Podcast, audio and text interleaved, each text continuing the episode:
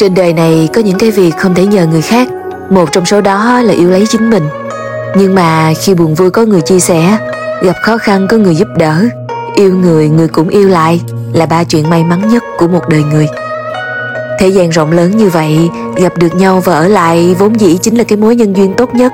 Đừng chần chừ do dự Mà hãy có những hành động bồi đắp và dung dưỡng những mối quan hệ như vậy.